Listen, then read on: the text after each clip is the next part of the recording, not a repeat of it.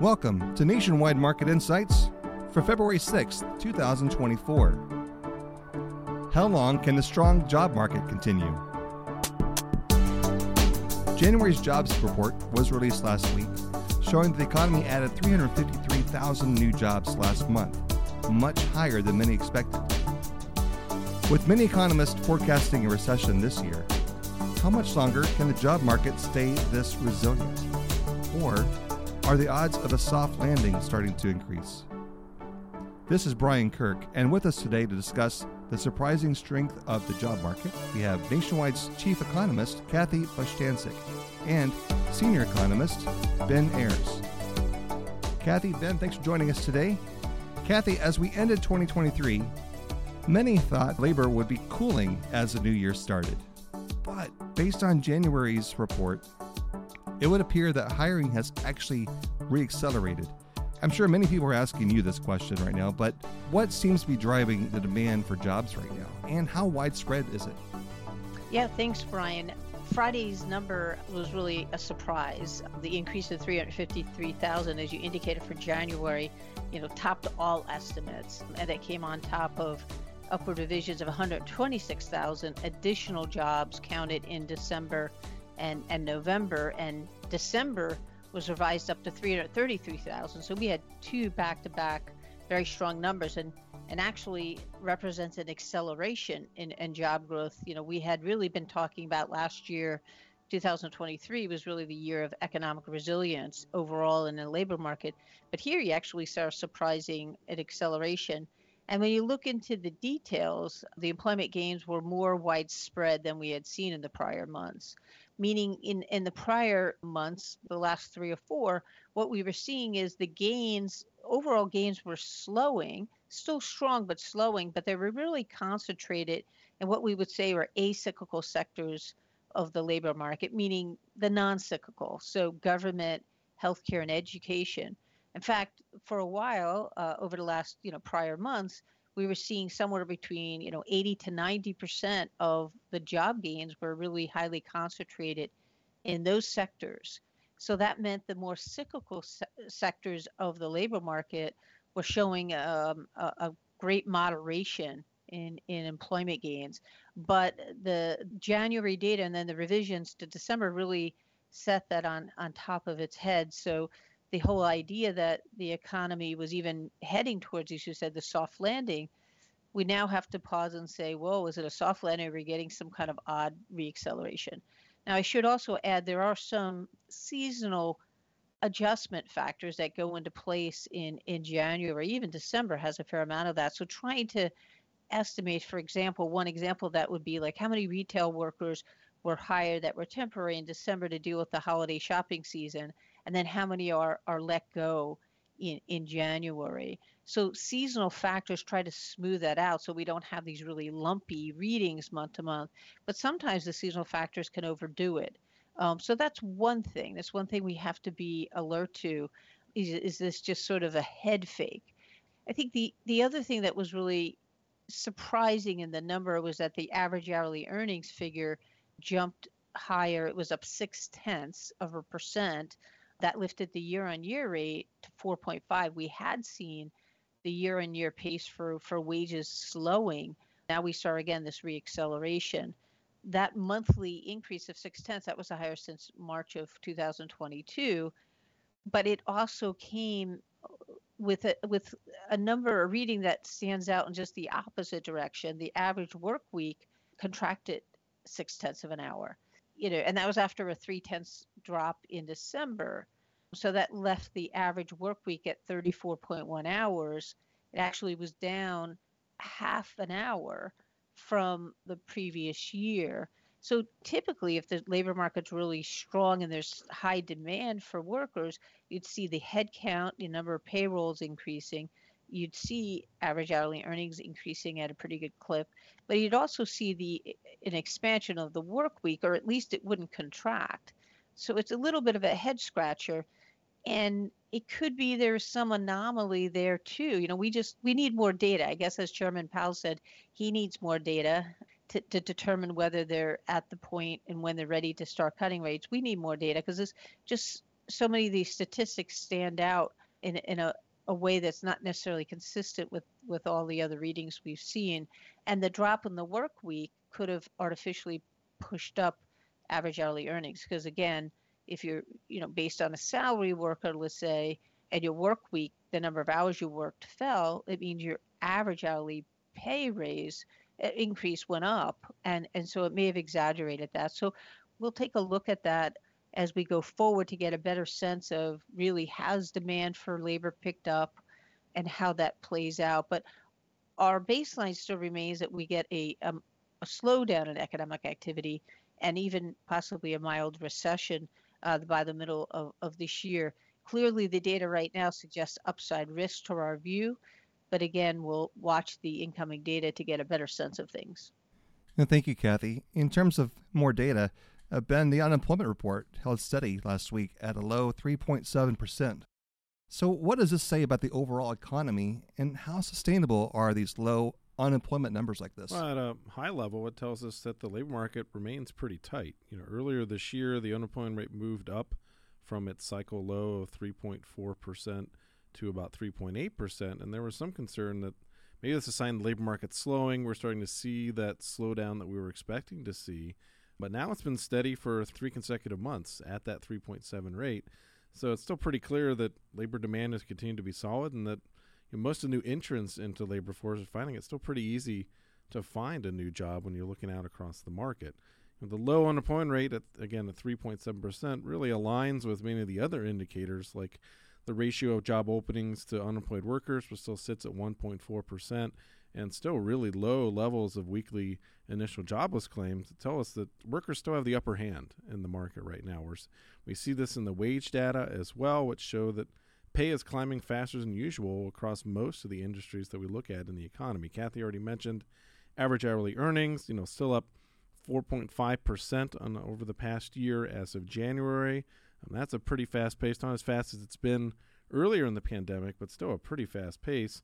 Wages and salaries within the employment cost index were up 4.3% over 2023. That's far above the long term median for that indicator as well. So maybe while wages aren't climbing as rapidly as they did earlier in the pandemic uh, back in 2021 or 2022 you know still climbing pretty solidly and that tells us that the tight labor market is still driving up compensation for most workers in most sectors and i think that's really the main concerning part here. You know it's good for workers but you know there are some consequences of that as well. And particularly that's as it relates to inflation.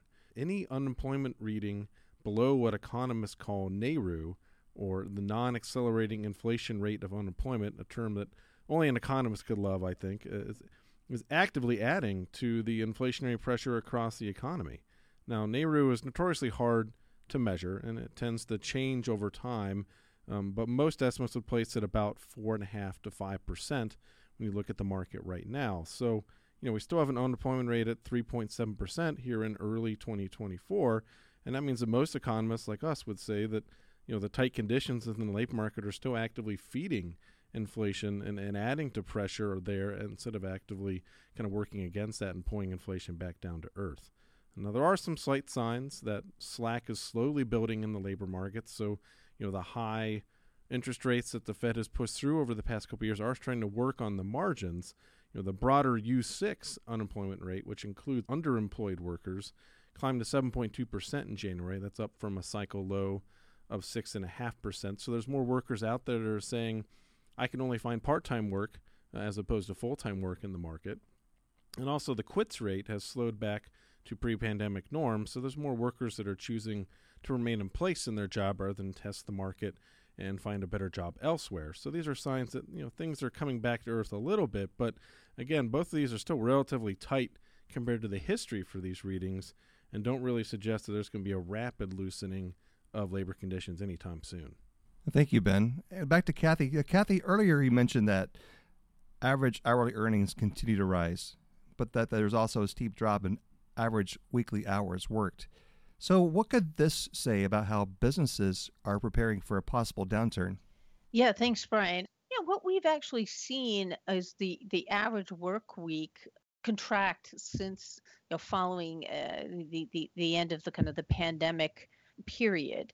Um, prior, w- when we had the um, downturn uh, that was related to to um, COVID, we saw not only employment collapse, but also initially we saw the work week, but then eventually the work week started to expand because companies would be slow to hire workers, or maybe they had trouble finding them. As Ben said, there wasn't as much supply, but they increased um, the work week, that the hours that we were all working. That hurt a peak, but has since really been trending decidedly downward. So what we don't know is if this really sharp drop in January we got of six tenths. Again, that follows on top of December's, which when you add it up, um, you know, almost almost a full hour drop just in two months.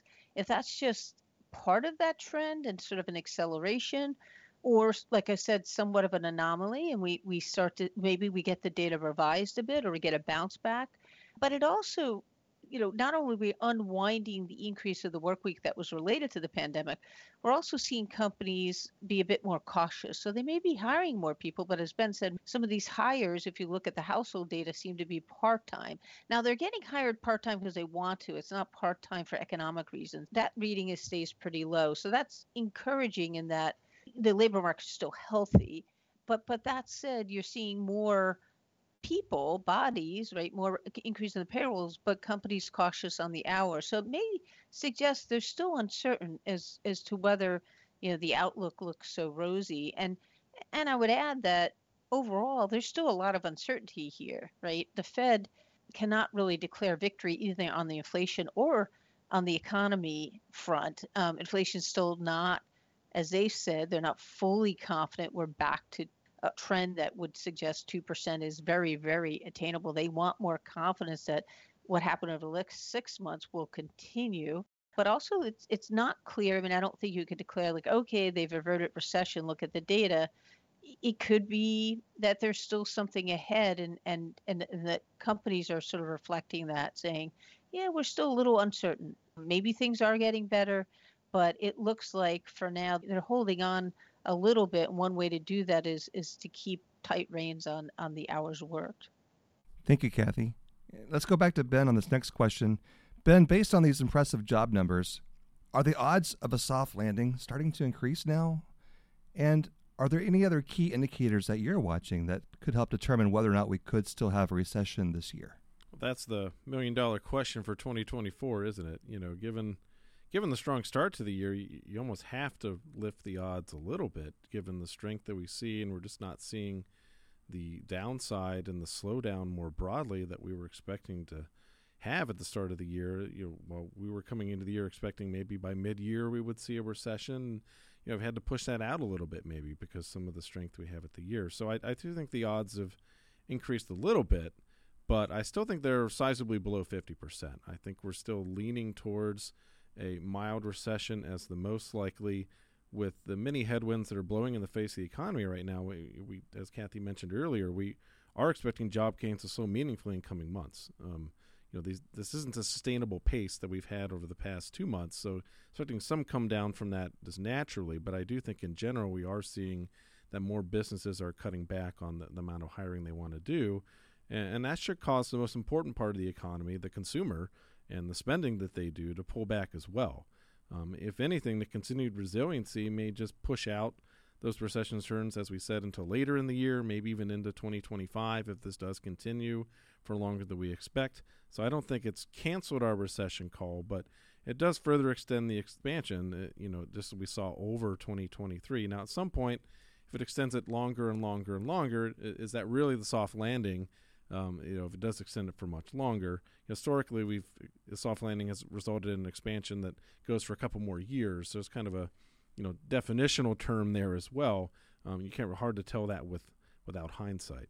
Um, I will say, you know, for me, the most important indicator to watch remains inflation, and you hear that echoed from the commentary that we've heard from the Fed recently. Inflation really remains the most important indicator for determining whether we get a soft landing or a, a hard landing or a recession. You know, if inflation can slow further, and that allows the Fed to lower rates, um, at least at the pace that they currently expect, or maybe even a little bit more, and maybe we cut off that the potential large negative reaction from the labor market before it happens, maybe we can achieve a soft landing. That's really the ideal scenario for us and for the Fed as we look out over the years. They're able to, you know, cut off the negative impacts from the higher interest rates first and not have that flow through the labor market and flow through to consumers. But, you know, I think unfortunately the outsized strength of the recent data might actually point in the other direction. It might ironically have increased the odds of a recession rather than reduce it because of the reaction that we might see from the Fed in coming months. If inflation remains sticky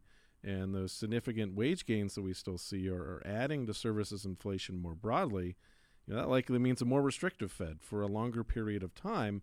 And, and that scenario, which for me is still more probable at this stage, spells trouble for the economy and likely means a recession in the end, even if, again, further delayed by the stronger than expected start to 2024. You know, Kathy, I'm curious, you know, where you sit on that front and anything else you'd like to add on where we see the Fed for this year. Yeah, I know. I, I think you said it well, Ben. I, I would just add that expectations of when the Fed will start it rate cuts becomes a bit of a parlor game in a sense, but you know, and we play along with that to a degree, but I think and in that sense, we, we still think that May is still very likely that when they start to to reduce rates, and if not May, then then June looks uh, even more likely. But I think the key is, as you indicated, is how quickly and the the degree they're able to roll back the restrictiveness of monetary policy. And now there's two things there to consider. One, the real rate is still is, is quite high now because inflation has actually come down even faster than they thought. Core PCE inflation's running 2.9% year over year. So it's putting the real Fed funds rate well over 2%. And reducing that at some point makes sense. But the longer they take to do that, the more it increases a chance of a hard landing, ironically.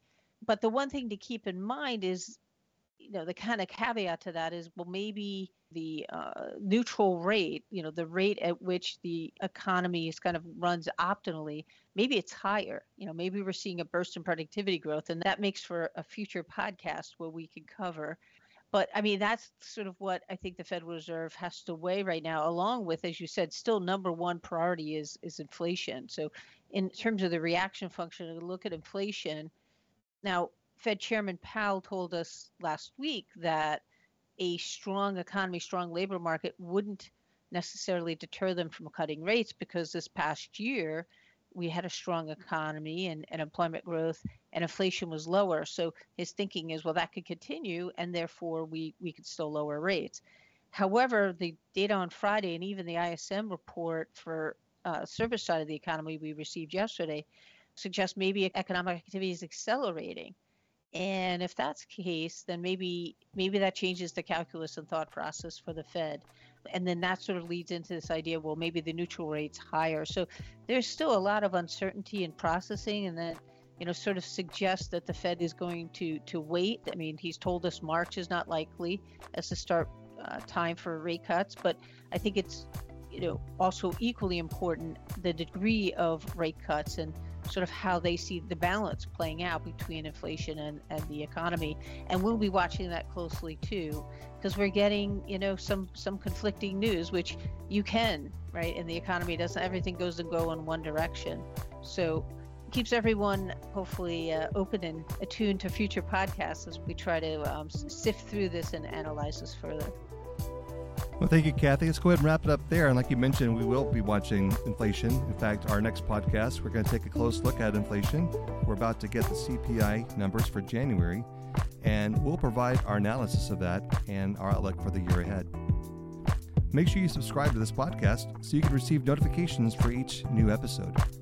Until next time, for Nationwide Market Insights, this is Brian Kirk.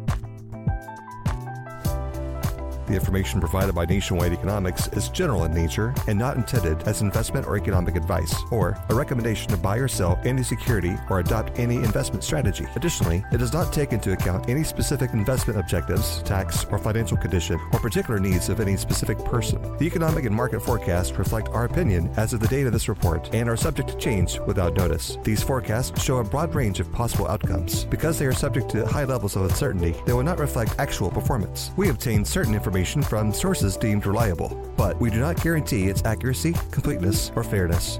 Nationwide and the Nationwide N and Eagle are service marks of the Nationwide Mutual Insurance Company. Copyright 2024 Nationwide.